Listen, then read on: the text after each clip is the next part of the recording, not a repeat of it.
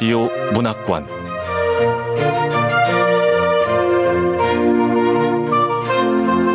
한국 단편 문학 특선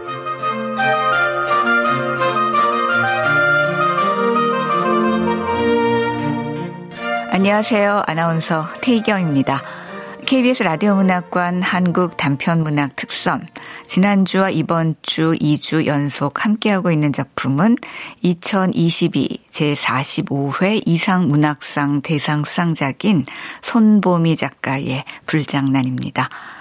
손보미 작가는 지난 12년 폭우로 젊은 작가상 대상을 수상했고 산책으로 제46회 한국일보 문학상을 수상했습니다.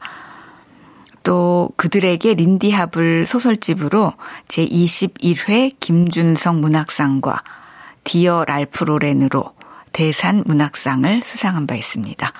KBS 라디오 문학관 한국 단편 문학 특선 손보미 작가의 불장난 두 번째 편 함께 만나보겠습니다.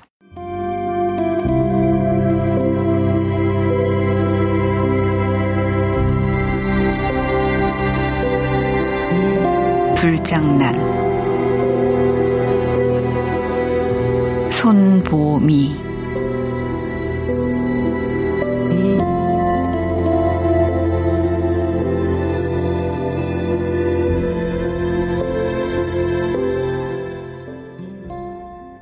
배덕의 찌꺼기와 흉어물을 피해서 새로 살게 된 아파트의 이름은 정우 맨션이었다. 각기 다른 방향으로 뻗은 기다란 복도 3개가 중앙의 원형 공간으로 연결되어 있는 약간 특이한 구조의 아파트였다. 외부 계단은 9층의 작은 옥상과 꼭대기층인 25층의 큰 옥상까지 이어졌다. 우리 집은 3층이었다. 내가 맨션의 뜻을 물었을 때 아버지는 이렇게 대답했다. 맨션? 고급스럽다는 뜻이야. 그녀가 잠깐 동안이었지만 어머니의 집에 관심을 가졌던 것과 반대로 어머니는 그 집, 아버지와 나와 그녀가 살던 집에 관심이 없었다. 맨션이 고급스럽다는 뜻이라고? 허울 좋은 말이지.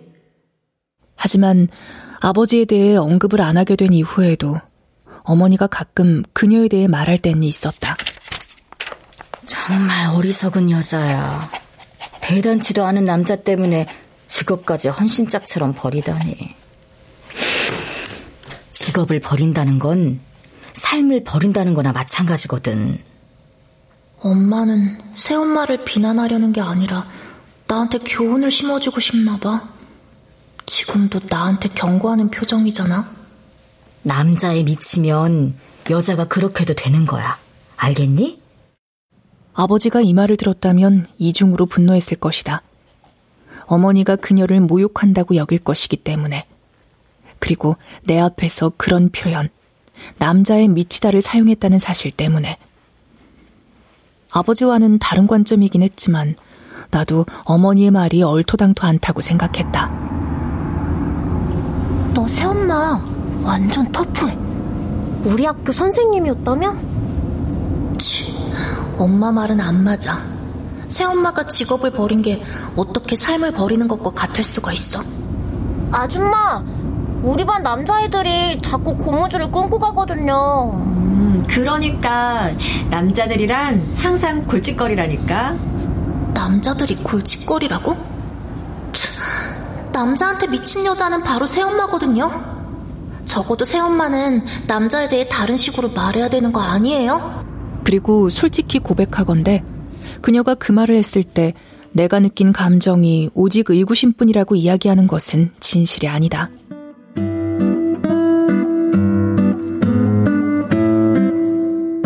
내가 5학년 때 우리 반에는 숙직실을 청소하는 여자애들 그룹이 있었다. 어떻게 그 애들이 숙직실 청소를 도맡게 되었는지는 나도 모르겠다. 그 애들 무리는 6명 정도였다. 그 그룹에서 중심이 되는 애의 이름은 양우정이었다.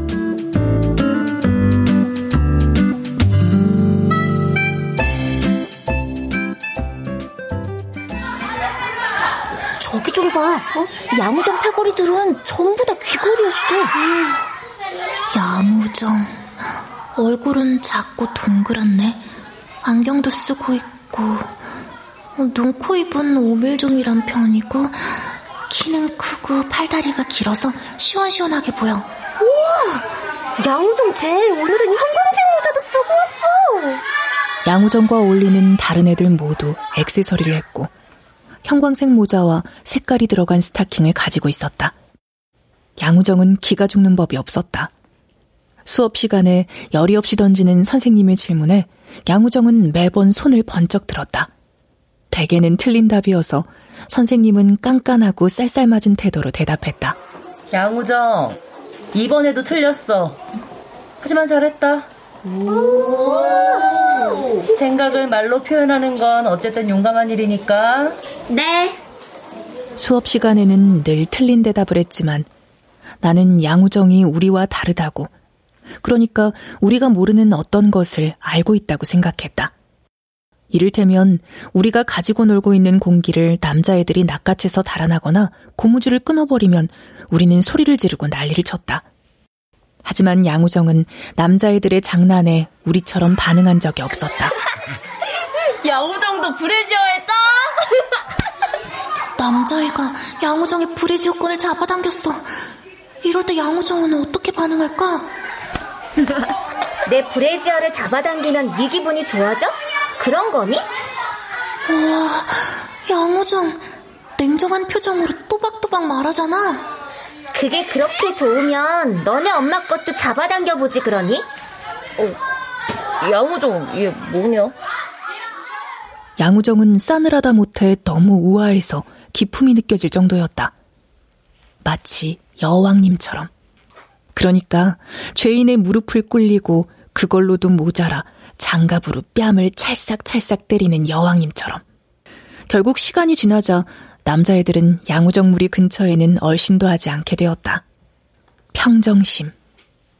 양우정은 그걸 유지할 줄 알았다. 나와 친구들은 못하는데 양우정과 그의 친구들이 할 수 있는 것이 또 있었다. 성숙한 남자들과 어울리는 것.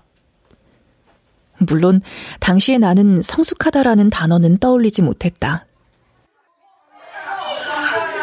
중학생 오빠들? 낮춰. 양우정 패거리들이 중학생 오빠들이랑 노는 거 봤다니까? 대박. 진짜 양우정이 중학생 오빠들이랑 놀고 있었던 거야? 오. 부모님하고 시내 나갔는데 양우정 우리가 중학생 오빠들하고 패스트푸드점에서 햄버거를 먹고 있는 거야. 어, 중학생 오빠들하고? 응. 아, 웬열? 중학생이라고 해봤자 그저 두세 살 차이에 불과했지만 그 차이가 우리에게는 숫자로는 도저히 환산할 수 없는 현실을 넘어서는 어떤 의미를 가지고 있었던 것 같다. 중학생 오빠들이랑 걔네랑 뭘 하고 있었는데? 날라리지. 날라리지? 어떤 거? 손잡고 뽀뽀하는 거. 걔들 미친 거 아니야? 가만. 네가 양우정이 중학생 오빠랑 손잡고 뽀뽀하는 거 봤어? 직접? 어, 네가 본 거야? 어, 아, 햄버거 집에서 누가 뽀뽀를 하냐? 어. 남들이 못 보는 곳에서 하는 거지. 에이, 못 봐한 거 아니야? 그럼 별것도 아니잖아. 어, 별게 아니라고? 그러다가 임신할 수도 있어. 마, 임신?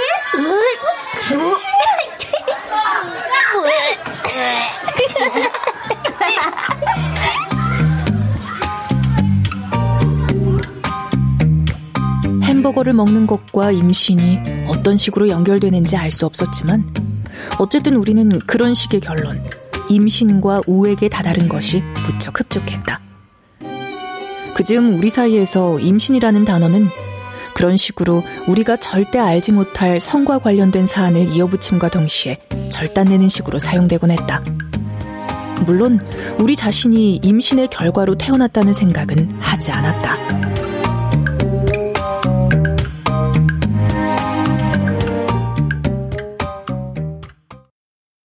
그 후로도 양우정 무리가 중학생 오빠들과 함께 있는 모습은 여기저기서 목격되었고 그 소식이 들려올 때마다 우리는 하던 일을 멈추고 몸을 딱 붙이고 선 후 원 모양을 만들었다. 다들 모여봐. 어, 뭔데? 양우정 날라리 짓 하는 거 또 봤어? 응. 이번엔 양우정 혼자 중학생 오빠들하고 어울렸대. 지하상가 옷가게에서도 둘이 있었다던데. 놀이공원에서 바이킹도 탔다 그러고.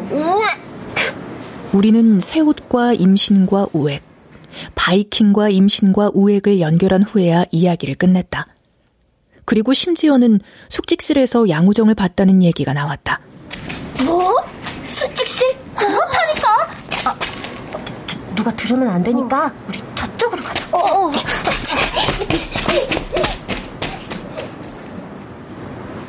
양우정 무리가 숙직실 청소하는 동안 어. 중학생 오빠들이 어른들 몰래 거기로 들어가서 같이 TV도 보고 음악도 듣고 그런데 숙직실에서 응. 어, 말도 안 돼. 어깨에 손을 올리기도 하고 손을 꽉 잡기도 한대. 그걸 누가 봤는데? 어, 어, 어, 옆반에 있는 내 친구가 본 것도 아니래. 여러 번 봤댔어. 근데 어. 숙직실로 들어간 사람들이 중학생 오빠들인 걸 어떻게 알아? 야, 너는 그 중학생 오빠들인 걸 왜 모르냐? 평소 같으면 이 정도에서 입을 다물겠지만 오늘은 그러기 싫어. 다른 것도 아니고 숙직실이라잖아. 그 남자애들이 중학생이라는 걸 알려면 교복을 입고 있어야 하거든. 그리고 교복을 입은 채로 운동장을 가로지르면 경비 아저씨가 가만히 뒀겠어? 넌 뭐 그렇게 따지냐? 사복 입고 있었나 보지. 치, 사복을 입고 있었다면 얼굴도 모르는데 그 남자애들이 초등학생인지 중학생인지 어떻게 한다는 거야? 잠깐만. 그럼 너내 친구가 지금 거짓말했다는 거야? 그날 내 집요한 질문 때문에 우리는 숙직실과 임신과 우액을 연결시키지 못했고 원을 둘러싼 기운은 흐지부지해져 버렸다. 원을 풀고 어색하게 골목을 서성거리며 빠져나가는 친구들 사이에는 아쉬움, 그리고 나에 대한 마땅찮음이 맴돌았지만 골목을 나와서 문방구를 향해 걸어가는 동안 양우정과 관련된 사안들은 언제나 그랬던 것처럼 희미해져 갔다. 하지만 나는 아니었다. 양우정이 숙직실 청소를 하는 건 사실이잖아. 그리고 날라리니까 중학생 오빠들을 불러들였는지 어떻게 알아? 뭐, 더러워. 나는 그 이야기가 끝난 후에도 거기에 머물러 있었다. 언제나 그랬다. 나는 테이블에 나란히 앉아서 서로의 팔을 비비고 있는 긴 머리카락을 한쪽으로 늘어뜨린 양우정과 중학생 오빠의 모습을 떠올릴 수 있었다. 오빠. 응, 우정아. 응. 여보. 음, 자기야.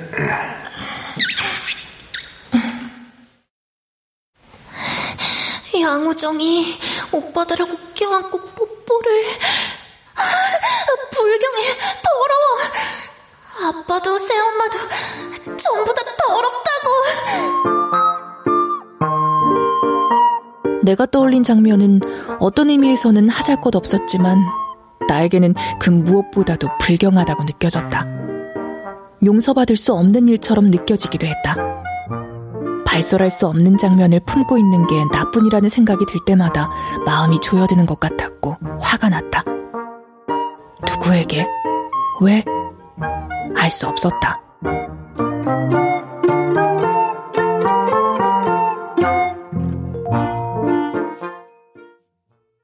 여름방학을 일주일 정도 앞둔 날, 나는 집으로 향하다가 아무런 망설임도 없이 운동장을 가로질러 학교 뒤쪽 공터로 갔다. 쓰레기를 태운 연기와 매캐한 냄새를 품고 있는 소각장을 지나 숙직실 쪽으로 갔다. 숙직실에 가서 확인을 할 거야. 남자들이란 항상 골칫거리지. 어, 왜 새엄마 말이 생각난 거지? 근데 골칫거리 남자들 속에 아버지도 포함된 걸까? 아이, 아니야. 나는 고개를 흔들었다. 친구는 내가 숙직실과 관련된 이야기를 믿지 않는다고 했지만 그건 사실이 아니었다. 나는 그 말을 믿었다. 철석같이 믿었다. 하지만 나는 다른 친구들이 전달해주는 양우정에 대한 이야기에서 허점을 발견하면 애가 탔다. 주위에 아무도 없는 걸 확인한 나는 숙직실의 낡은 목재문에 가까이 다가갔다. 그러고는 문의 귀를 바짝 댔다. 마치 내 몸이 거대한 귀가 된 것처럼. 아, 아, 숙직실 안에서 무슨 소리가 들려. 양우정이 숙직실에서 중학생 오빠들하고 텔레비전도 보고 음악도 듣는다고 했는데 사실인가 봐. 문 너머 분명하지는 않았지만 애써 노력하지 않아도 분간할 수 있는 소리들이 있었다. 정체를 알 수 없는 팝송, 간헐적인 박수 소리, 가끔씩 내지르는 탄성들. 나는 손잡이를 힘껏 잡아당겼다. 어, 또 문이잖아. 눈앞에 펼쳐진 건 숙직실 안에 그들이 아니라 또 다른 낡은 목재문이었다. 두 개의 문 사이에 끼인 나. 들어가는 것과 나가는 것. 둘 다 너무 손쉬운 일이었건만 나는 누군가 밧줄로 꽁꽁 묶어서 거기에 던져놓은 것 같은 무력감. 선택권을 잃어버린 듯한 박탈감을 느꼈다.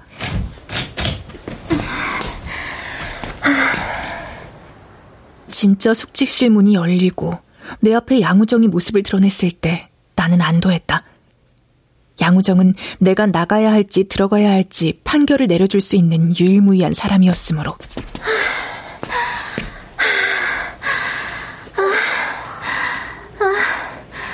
너 여기서 뭐 하는 건데? 양우정의 옷차림은 반팔 셔츠에 한쪽 어깨는 드러나 있고 허벅지까지 내려오는 청스 코트. 방 안의 열기는 뭐지? 왜? 뭐야, 누군데? 들어와. 어, 어? 어, 어. 근데 중학생 오빠들은 없어. 양우정과 양우정의 친구들 뿐이었다. 숙직실 청소를 도맡아 하는 그 애들. 원래도 멋쟁이들이었지만 그 안에 있는 그 애들의 차림은 멋스러운 걸 넘어서 약간은 요상해 보일 지경이었다. 이상한 모양의 머리, 긴 원피스, 대형 리본, 크롭티, 그리고 전신 거울? 대체 이런 게 왜 여기에 있는 걸까? 자, 처음부터 다시 시작하자. 음. 뭘 시작한다는 거지? 그리고 양우정은 거울 맞은편으로 가면서 어깨를 더 드러내고 있어. 왜 저래? 나 먼저 시작한다. 어, 어. 음악 큐.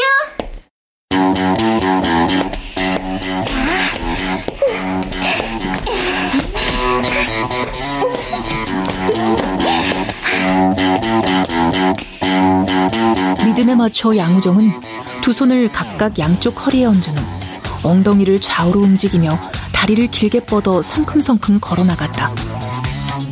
그동안에도 절대 거울 속 자신에게서 눈을 떼지는 않았다. 마치 그 좁고 촌스럽고 낡은 방은 패션쇼 런웨이고 자신은 모델이라도 된다는 듯. 방 안의 공기는 뜨겁고 탁해졌고 모호하고 순진무구한 흥분이 떠돌았다. 그 애들의 이마와 목덜미 그리고 팔뚝에 땀방울이 맺혔다.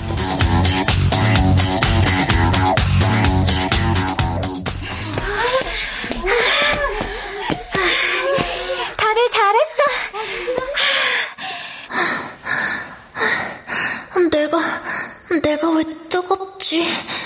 드디어 음악이 끝났을 때, 모든 어설픈 흉내가 끝났을 때, 나는 내 얼굴과 목덜미, 겨드랑이 역시 땀으로 젖었다는 것을 알았다. 내 볼이 열기로 붉어졌다는 것을 깨달았다.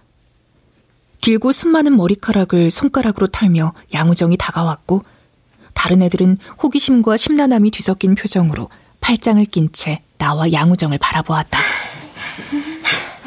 어때? 너도 해볼래? 어? 어? 아, 너 지금 입고 있는 하얀색 반팔 셔츠 그것 좀 벗어봐. 셔츠 안에 민소매 티를 입고 있긴 했지만 가족이 아닌 누군가의 앞에서 옷을 벗어본 기억은 없었다. 그렇지만 이번에도 나는 순순히 그의 말을 따랐다. 그러지 않을 도리가 없었다. 아, 노란색 민소매 티가 음. 영. 티셔츠 앞부분을 바지 속에 넣어보면 되겠네. 아, 안 그래도 그러려고. 왜 이래? 뭐 하려고? 가만히 좀 있어봐. 티셔츠 뒤쪽은 좀 빼야겠다.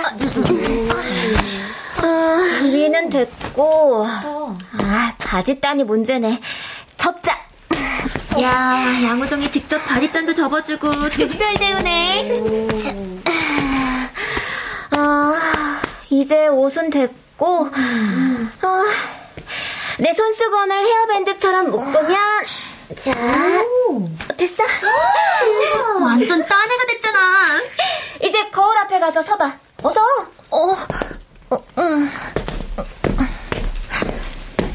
그래. 조금 전에 양우정 네가 했던 거 쉬워 보였어. 멋지게 포즈 잡고 음악이 끝날 때까지 절대 멈추지 않고 바들거리거나 넘어지지 않으면서 걷는 거. 어, 나한테는 쉬운 일이라고. 난 열 번, 백 번, 천 번이라도 이 궁색한 가상의 런웨이를 왔다 갔다 할 수 있어. 제발 멈춰줘. 이런 애원을 들을 때까지. 아니, 그런 애원을 듣는다 해도 난 멈추지 않을 거야. 그래, 양우정이 애걸복걸해도 멈추지 않을 거라고. 응, 준비됐어. 좋아, 음악 큐! 어느새 그 애들 중 한 명이 음악을 들었고 숙직 씨의 방 안으로 반주가 퍼져나가기 시작했다. 나는 여전히 손가락으로 박자만 맞추고 있었다.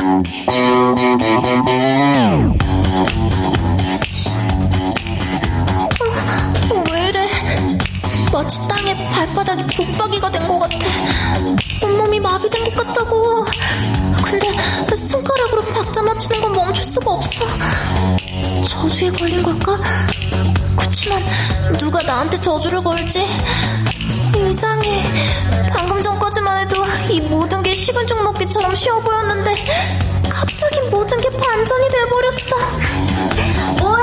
걸어야지. 음악을 뚫고 양우정의 목소리가 들렸지만 나는 그쪽으로 고개를 돌릴 수도 없었다. 양우정의 말투에는 실망의 기미도 격려의 의도도 포함되어 있지 않았다. 즐거움, 그뿐이었다. 숨길 수도 없고 숨길 의도도 없는 냉혹할 정도로 순수한 즐거움. 그 애는 한 번 더 소리쳤다.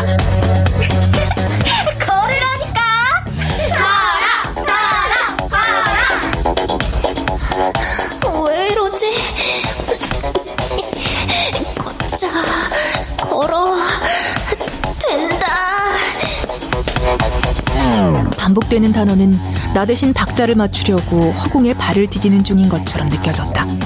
나는 박자를 맞추고 있던 손가락을 드디어 멈출 수 있었다. 그러고는 몸을 돌려서 바깥으로 통하는 첫 번째 문을 열었다. 신발에 급하게 발을 밀어 넣은 후 두 번째 문도 열어젖혔다.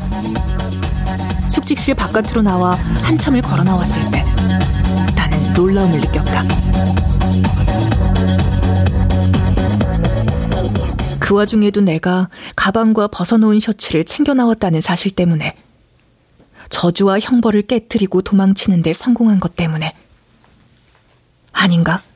그 반대인가? 치밀한 계획이나 용기 혹은 배포 따위도 없이 도망친다는 것 그 자체가 바로 저주인가? 세상이 무너져 내릴 것 같던 그 순간에도 챙겨 나와야 하는 걸 나는 조금도 잊지 않았다. 잊지 않은 것. 그 사실 때문에 나는 굴욕감을 느꼈다. 저 멀리 뒤에서 양우정이 소리쳤다. 정말 한심하다. 최악이야. 어, 아, 손수건. 나는 그제야 내 머리 위에 여전히 양우정의 손수건이 둘러져 있다는 사실을 깨달았고, 그걸 벗어서 소각장에 던져버렸다.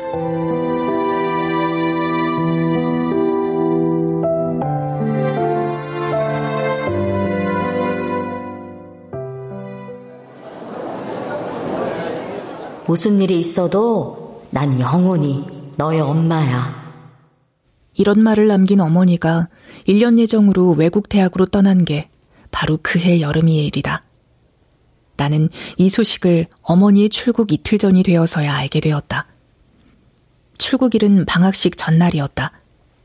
그날 아버지는 나를 학교에 보내는 대신 한 시간가량 운전을 해서 공항까지 데려다 주었다. 겨울방학이 되면 내가 있는 곳으로 와. 너네 부모가 그렇게 하기로 결정했어. 너네 부모가 결정했다고? 너네 부모? 나는 저 멀리 멀뚱거리며 앉아있는 아버지를 돌아보았다. 다음날 아침 나를 깨우러 온 그녀에게 말했다. 몸이 아파서 학교에 갈 수 없을 것 같아요. 얼마나 아픈데 이불 좀 내려봐. 안 더워? 아니요, 안 더워요. 땀범벅이 돼도 이불은 절대 안 내릴 거야. 씨. 방학식 날인데 친구들이랑 안 놀아? 치, 알지도 못하면서. 일찍 수업이 끝나는 방학식 날에는 오후 내내 학교 운동장에서 친구들과 노는 게 일종의 원칙이었다. 하지만 그즈음 학교에서 나는 외톨이 신세였다. 양우정 무리도 나한테 관심 없고 원래 친구들도 날 따돌리고 있다고요. 사실은 나도 걔들하고 놀기 싫어. 다 싫어. 아, 그래. 아빠한테는 비밀로 하자. 하루 정도 일찍 너만의 방학을 시작하는 것도 나쁘진 않으니까. 내가 아프다는 건 안 믿잖아. 어제 엄마가 떠난 것 때문에 내가 낙담했으니까 내 기분을 맞춰줄 필요가 있다고 생각하는 거죠? 뭐, 엄마가 떠나서 실망한 건 사실이에요. 엄마는 어떻게 그 멀리 떠나면서 이틀 전에 알려줄 수가 있어? 내가 방학 때 엄마한테 갈라를 얼마나 손꼽아 기다렸는데 유일한 탈출구였는데 그걸 다 알면서 어떻게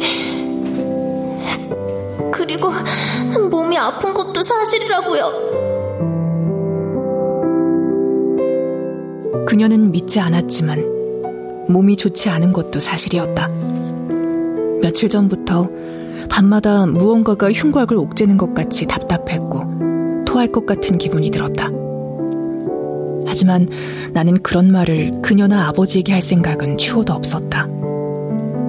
그녀가 방에서 나간 후 나는 이불을 다시 얼굴까지 끌어올리고 잠에 들었다.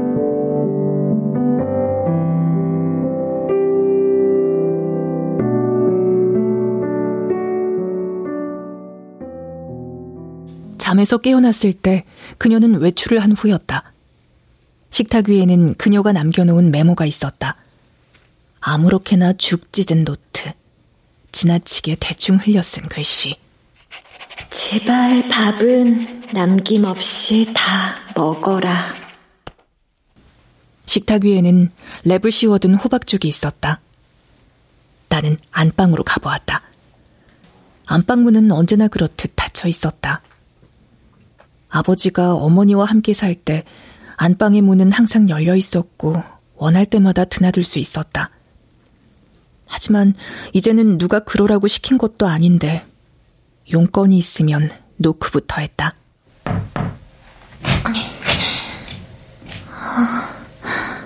침대, 시트, 이불, 동치마다, 아, 아.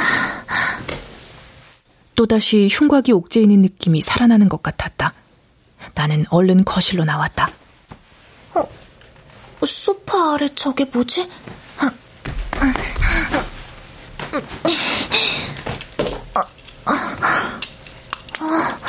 라이터? 기름이 반쯤 남은 연두색 싸구려 라이터.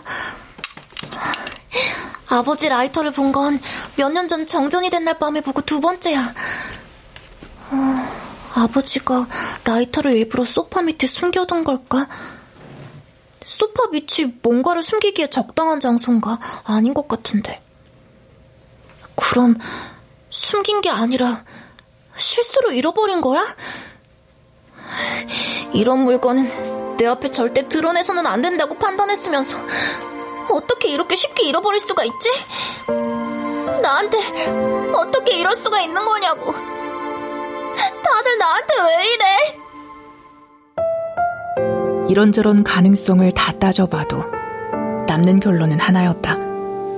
아버지가 말도 안 되게 허술했다는 것.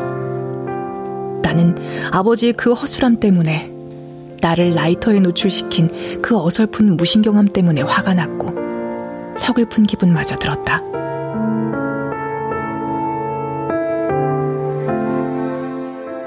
다음날 아침밥도 먹지 않고 늦은 시간까지 침대에 누워있는 나에게 그녀가 와서 한마디 했다. 깨병 좀 그만 부려. 너가 그러고 있으면 내가 욕을 먹는 거야. 이 집에서 누가 새엄마를 욕한다고 그래요? 아, 말하기 싫구나. 내가 아무런 대답도 하지 않자 그녀는 문을 쾅 닫고 나갔다. 나는 그녀가 외출할 때까지 방 안에서 꼼짝도 하지 않을 생각이었다. 내게는 계획이 있었다. 현관문이 열렸다가 닫히는 소리가 났을 때 그제야 나는 침대 밖으로 빠져나갔고 한 번도 쓰지 않은 내가 가지고 있던 것 중 가장 두꺼운 스프링 노트를 책장에서 꺼냈다. 그런 후에는 숨겨놓은 아버지의 라이터도 꺼냈다. 부엌에는 이번에도 그녀가 차려놓은 식사와 메모가 있었다. 또 메모를 남겼네. 다른 건 모르겠는데 밥은 좀 먹어라, 제발. 나는 일단 스프링 노트는 식탁 위에 올려두고 그녀의 메모와 라이터를 들고 싱크대의 개수대 앞에 가서 섰다. 개수대 안은 텅 비어 있었고 물기 하나 남아있지 않았다. 나는 조심스럽게 엄지손가락으로 라이터의 부싯돌을 돌렸다.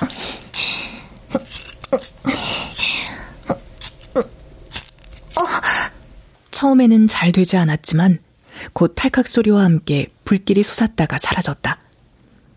나는 부싯돌을 돌리는 게 익숙해질 때까지 몇 번 더 반복해 보다가 마침내 그녀가 남긴 메모지에 불을 붙였다. 잘 탄다. 무언가가 타들어간다는 건 생각만큼 너저분하거나 혼란스럽게 보이지는 않았다. 불길은 종이의 가장자리부터 야금야금 그을리게 만들었고 가느다란 연기가 피어올랐다. 그리고 냄새. 이번에는 스프링 노트의 종이를 몇 장 찢어서 한꺼번에 불을 붙였다. 어, 어, 어, 어.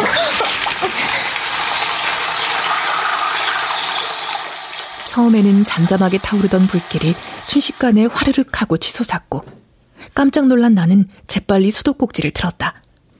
그러자 불길은 힘을 발휘한 적도 없다는 듯이 일순 꺼져버렸다.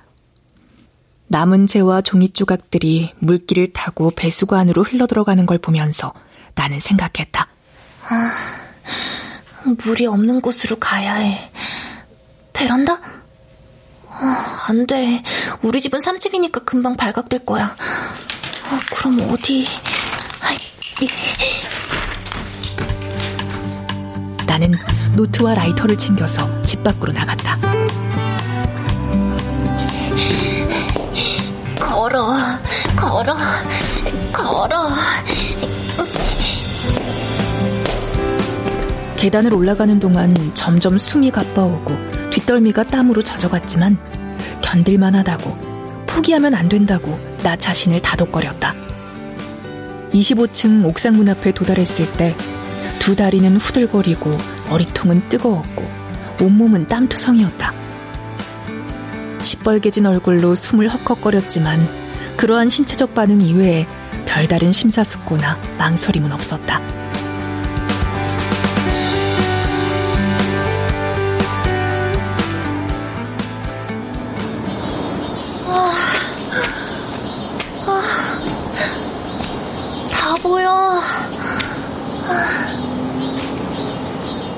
옥상 안으로 걸어가니까 저 멀리 도시 전경이 눈에 들어왔다.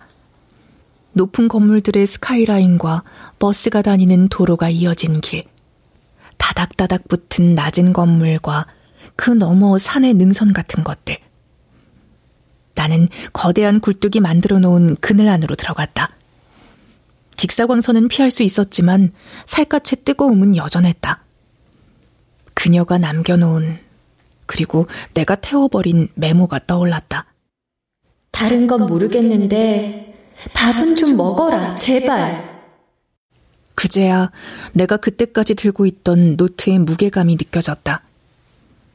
나는 굴뚝벽을 마주한 상태에서 쭈그리고 앉기로 했다. 그렇게 해야 바람을 조금이라도 막을 수 있을 것 같았다.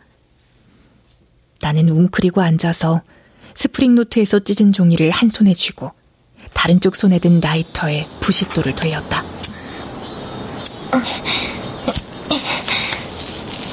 됐다. 몇 번의 시도 끝에 드디어 종이에 불이 붙었는데 솟아오르는 불길 때문에 나도 모르게 종이를 밟고 있던 발을 떼버렸고 불이 붙은 종이는 바람에 날려 허공으로 솟아올랐다가 금방 재로 변하면서 땅 위로 내려앉았다. 나는 타다 남은 종이가 떨어진 곳으로 뛰어갔지만 거기에 도착하기도 전에 종이는 또다시 바람에 날아갔다. 나는 가만히 서서 옥상 너머로 날아가는 종이를 바라보기만 했다. 아주 짧은 찰나에 불과했지만 분명히 불길은 허공에서 살아 있었다. 이렇게 햇살이 쨍쨍 내리쬐는 여름 오후에 내가 내가 열기에 열기를 더한 거라고. 그건 아주 대단한 일이야. 허공에서 맹렬하게 타오르던 불. 그 장면은 내 눈앞에서 선명하고 집요하게 계속해서 다시 떠올랐다. 걸으라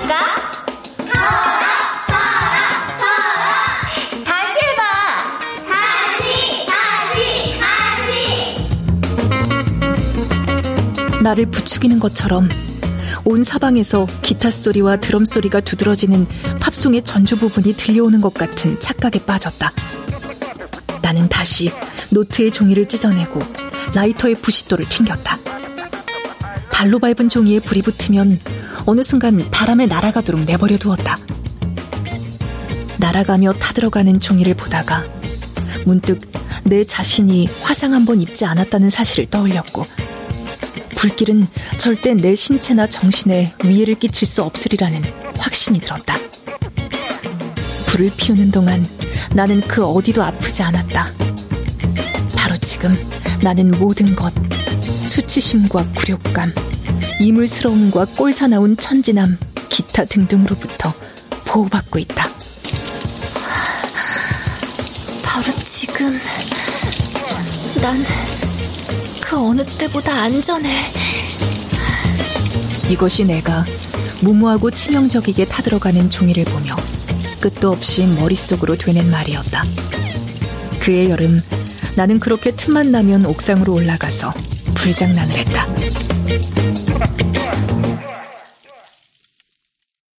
내가 했던 불장난에 대해 글을 쓴 적이 있다.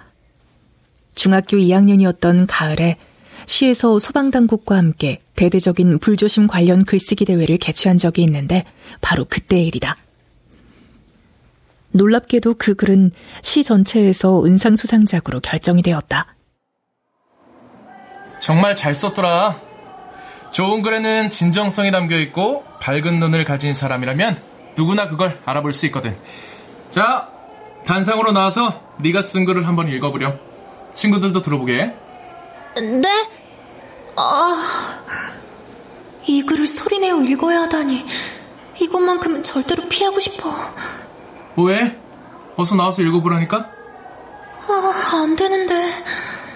아버지 라이터를 우연히 발견해서 옥상에 올라가 종이를 태운 거나 나중엔 옥상에 있는 벽돌을 모조리 가지고 와서 나만의 조그마한 소각장을 만들고 그 안에 종이를 쑤셔넣고 불을 붙였던 건 다 사실이지만 태울 만한 종이가 모자라서 참고서까지 모조리 태워버렸다는 거나 마지막으로 불장난이 마무리된 건 경비 아저씨한테 들켜서 그만뒀다는 건 거짓말인데.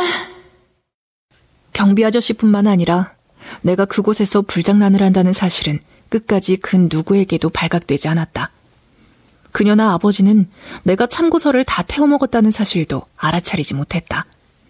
교과서를 안 태운 게 그나마 다행이었다. 불장난을 끝내고 나면 나는 집으로 돌아가서 샤워를 하며 불장난의 흔적을 모두 사라지게 만들었다. 무심한 표정으로 함께 식사를 하고 TV를 보거나 방에 들어가서 꼼짝도 하지 않았다. 나와서 과일 좀 먹지? 아니야, 괜찮아요. 쟤는 나를 미워해요. 아니야. 쟤는 자기 엄마한테 화가 난 거야. 그리고 나한테도. 내가 화가 났다고? 치, 지금은 아닌데. 내가 그들에게 화가 났었나? 처음에는 화가 났을지 몰라도 그런 감정들은 점차 불장난의 열기 앞에서 힘을 잃어가는 중이었다. 다만 나는 환한 기색을 유지하는 게 나의 불장난을 완성하는 중요한 요소 중 하나라고 여겼다. 일종의 징크스처럼? 그래, 징크스처럼. 걸어, 걸어, 걸어, 다시, 다시, 다시. 불장난을 하기 위해 25층까지 올라갈 때 엘리베이터를 절대 이용하지 않았던 것처럼. 불장난을 하는 동안 배가 고프고 어지러운 느낌을 유지하기 위해 아침밥은 절대 먹지 않았던 것처럼. 손바닥에 스프링 자국이 날 수 있도록 노트를 아프도록 꽉 쥐고 있었던 것처럼. 그렇다면 그의 여름방학이 끝날 즈음에 불장난이 막을 내린 것은 사실이다. 원래부터 기름이 별로 남아있지 않았던 라이터의 불길은 시간이 지날수록 점점 힘을 잃어갔고, 때로는 아무리 부싯돌을 힘차게 돌려도 불길이 화라락 치솟지가 않게 되었다. 나는 라이터가 소모품이라는 사실, 주기적으로 교체된다는 사실, 기름이 닳아 없어진다는 사실을 알지 못했다. 그 사실을 알게 되었을 때 처음에는 애가 타는 것 같았고 조금 시간이 지나자 분한 마음이 들었으며 나중에는 짜증이 났다.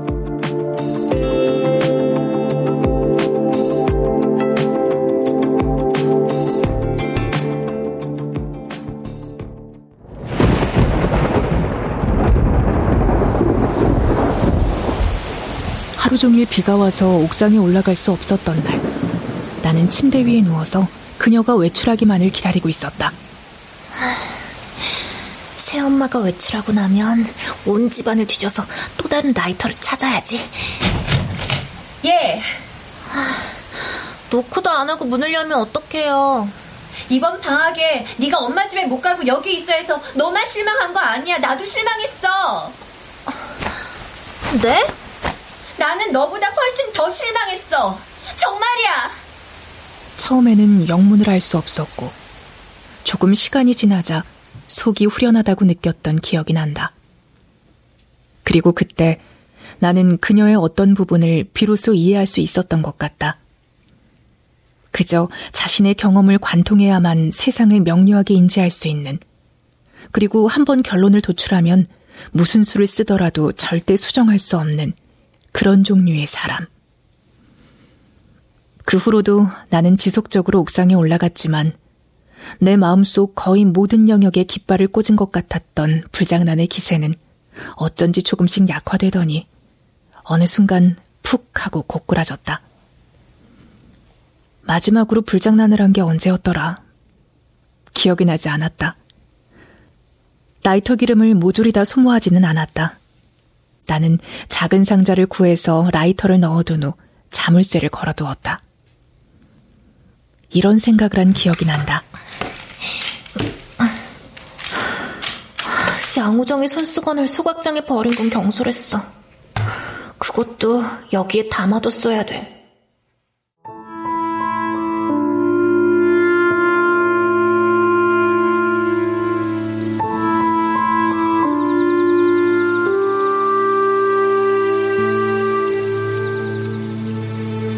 여름방학이 끝난 후에도 나는 여전히 외톨이로 지냈다. 흉통이 조이는 느낌, 토할 것 같은 기분, 수치심과 굴욕감도 여전했다. 방과 후에 혼자 숙직실로 내려가서 문에 가만히 귀를 대고 있을 때가 있었지만 그 해가 끝날 무렵에는 그런 것 자체에 흥미를 잃어버렸다. 그 당시 나를 가장 놀라게 했던 건 불장난에서 느꼈던 그 아연 실색할 만큼의 쾌감과 과민할 정도의 선명한 감정들. 분명히 실체를 가지고 있었던 그 감각들이 그저 허상에 지나지 않았다는 점이었다. 허상? 아니다. 허상은 아니었을 것이다. 다만 그 무엇과도 바꿀 수 없을 것 같았고 앞으로의 삶에 항구적 영향을 끼치리라고 호들갑스럽게 기대했던 순간들이 그저 일시적이고 잠정적인 것에 불과하다는 사실에 나는 어쩌면 상처를 받았는지도 모른다.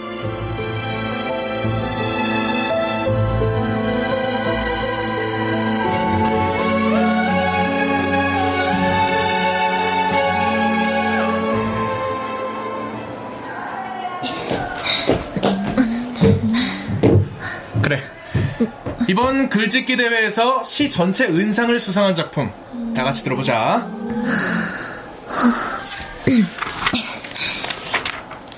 나는 심호흡을 한번 한 후 글을 읽어내려 가기 시작했다. 어떤 식으로? 원고지에 쓰이지 않은 부분들을 즉흥적으로 채워 넣으면서 원래 글에는 없었던 싱크대에서의 불장난과 25층까지 걸어 올라가는 동안 비 오듯 쏟아지던 땀에 대해 그 여름 내가 잃어버린 몸무게와 옥상의 자세한 풍경에 대해 그리고 기타 등등에 대해 선생님은 놀란 것 같았지만 무슨 이유에서인지 나를 내버려 두었다. 어, 내용이 좀 다른 것 같은데. 아니다. 계속 읽어봐. 네, 선생님. 정우맨션의 25층 옥상에 작은 소각장과 불탄 종이의 흔적들이 여전히 남아있으리라. 이루 말할 수 없을 정도로 추저분하고 난잡하게. 그래서 언젠가는 그게 꼭 발각되기를 원한다. 누군가 우리 집의 초인종을 누르고 불장나는 아이를 찾으러 왔다고 말하기를 바란다. 나는 원고지를 덮었다. 선생님의 표정이 미묘하게 변해 있었다. 무언가 이상하다고 느낀 반아이들은 어리둥절해하며 내 얼굴과 선생님의 얼굴을 번갈아 보았다. 그 순간 나는 내가 세상의 비밀 하나를 알게 되었다고 느꼈다.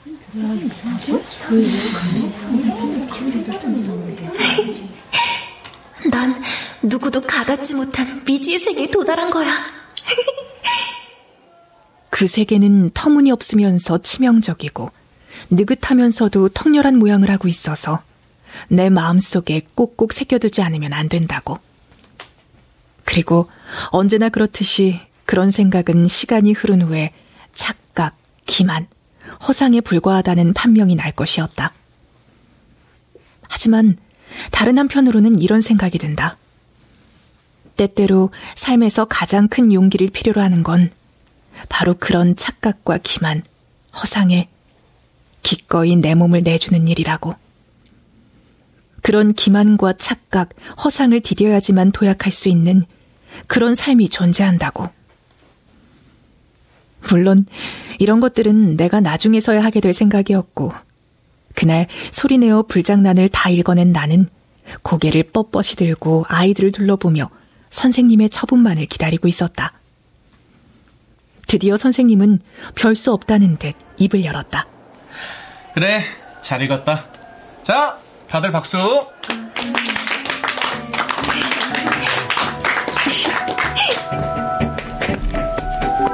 성의 없고 산만한 아이들의 박수 소리를 들으며 나는 이번에야말로 마음껏 의기양양해하며 자리로 돌아와 앉았다.